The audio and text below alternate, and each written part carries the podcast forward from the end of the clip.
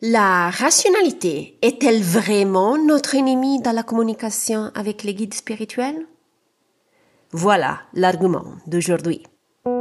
Bienvenue au podcast Intuition et Spiritualité.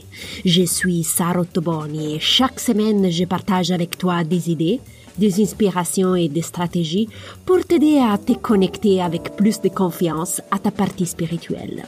Donc, euh, si tu es intrigué par ces thématiques, tu es à la bonne place.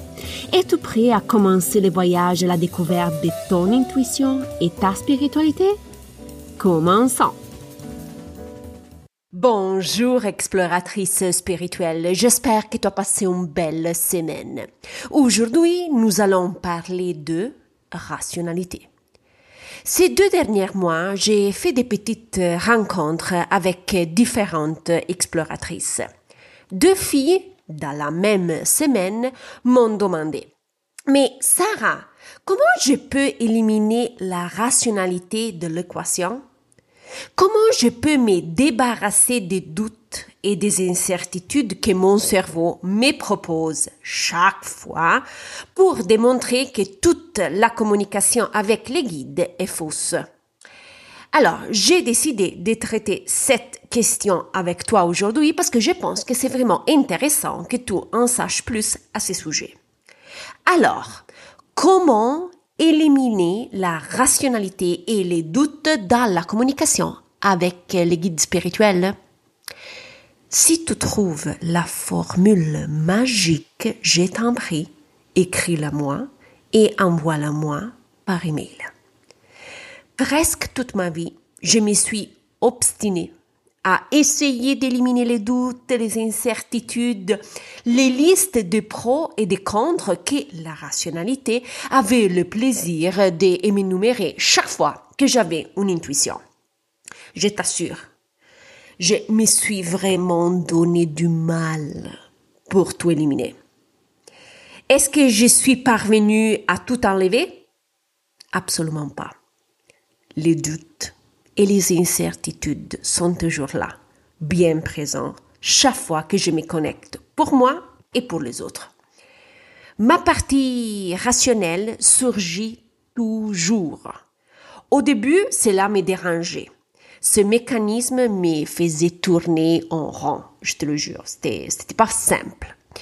Jusqu'à un jour que j'ai réalisé que j'ai, je m'ai obstiné pour rien.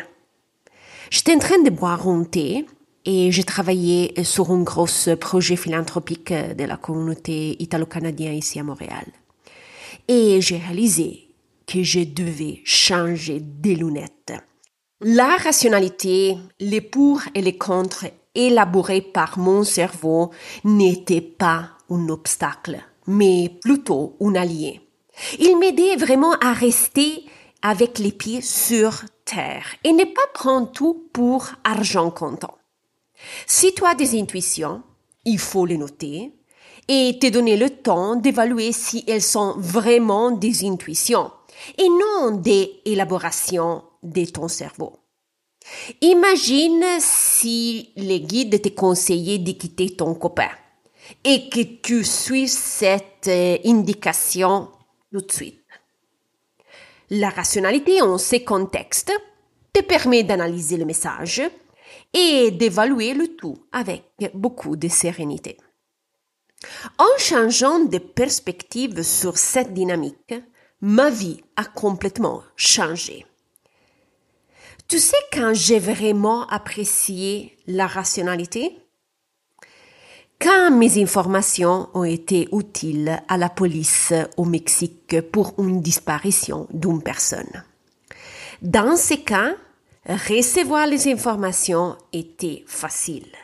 Mais la rationalité a été une excellente alliée car elle m'a aidé à vérifier et à revérifier les informations avant de les transmettre de manière juste et appropriée à la famille et à la police.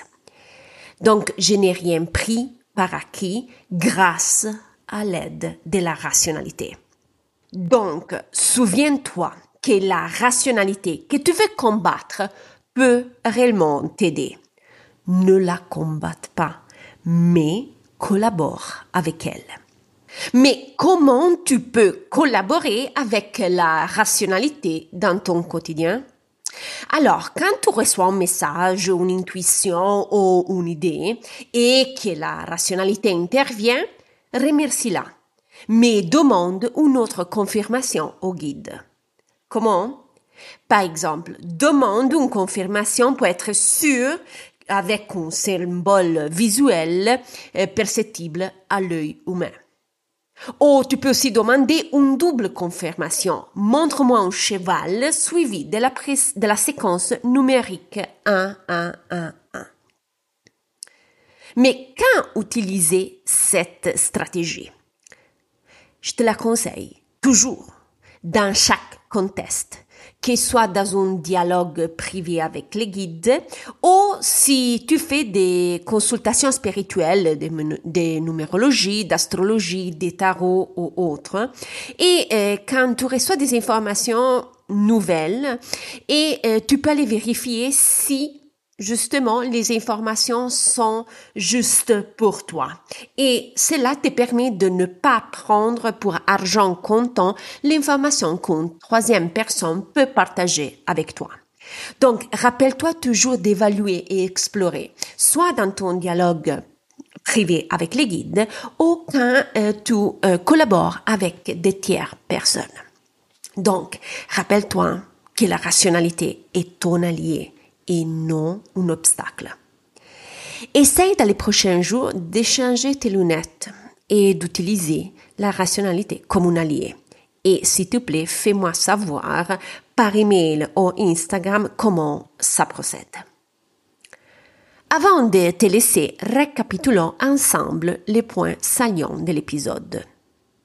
On essaye souvent euh, désespérément d'éliminer la rationalité les doutes et les incertitudes élaborées par le cerveau dans la communication avec les guides spirituels. Je te conseille de ne pas considérer la spiritualité comme un blocage ou un obstacle à surmonter.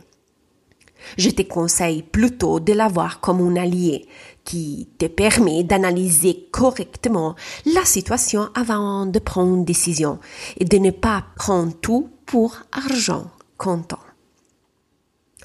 Nous voilà à la fin de l'épisode. Si tu as des questions, tu peux toujours me contacter en privé, par email ou par mon compte Instagram.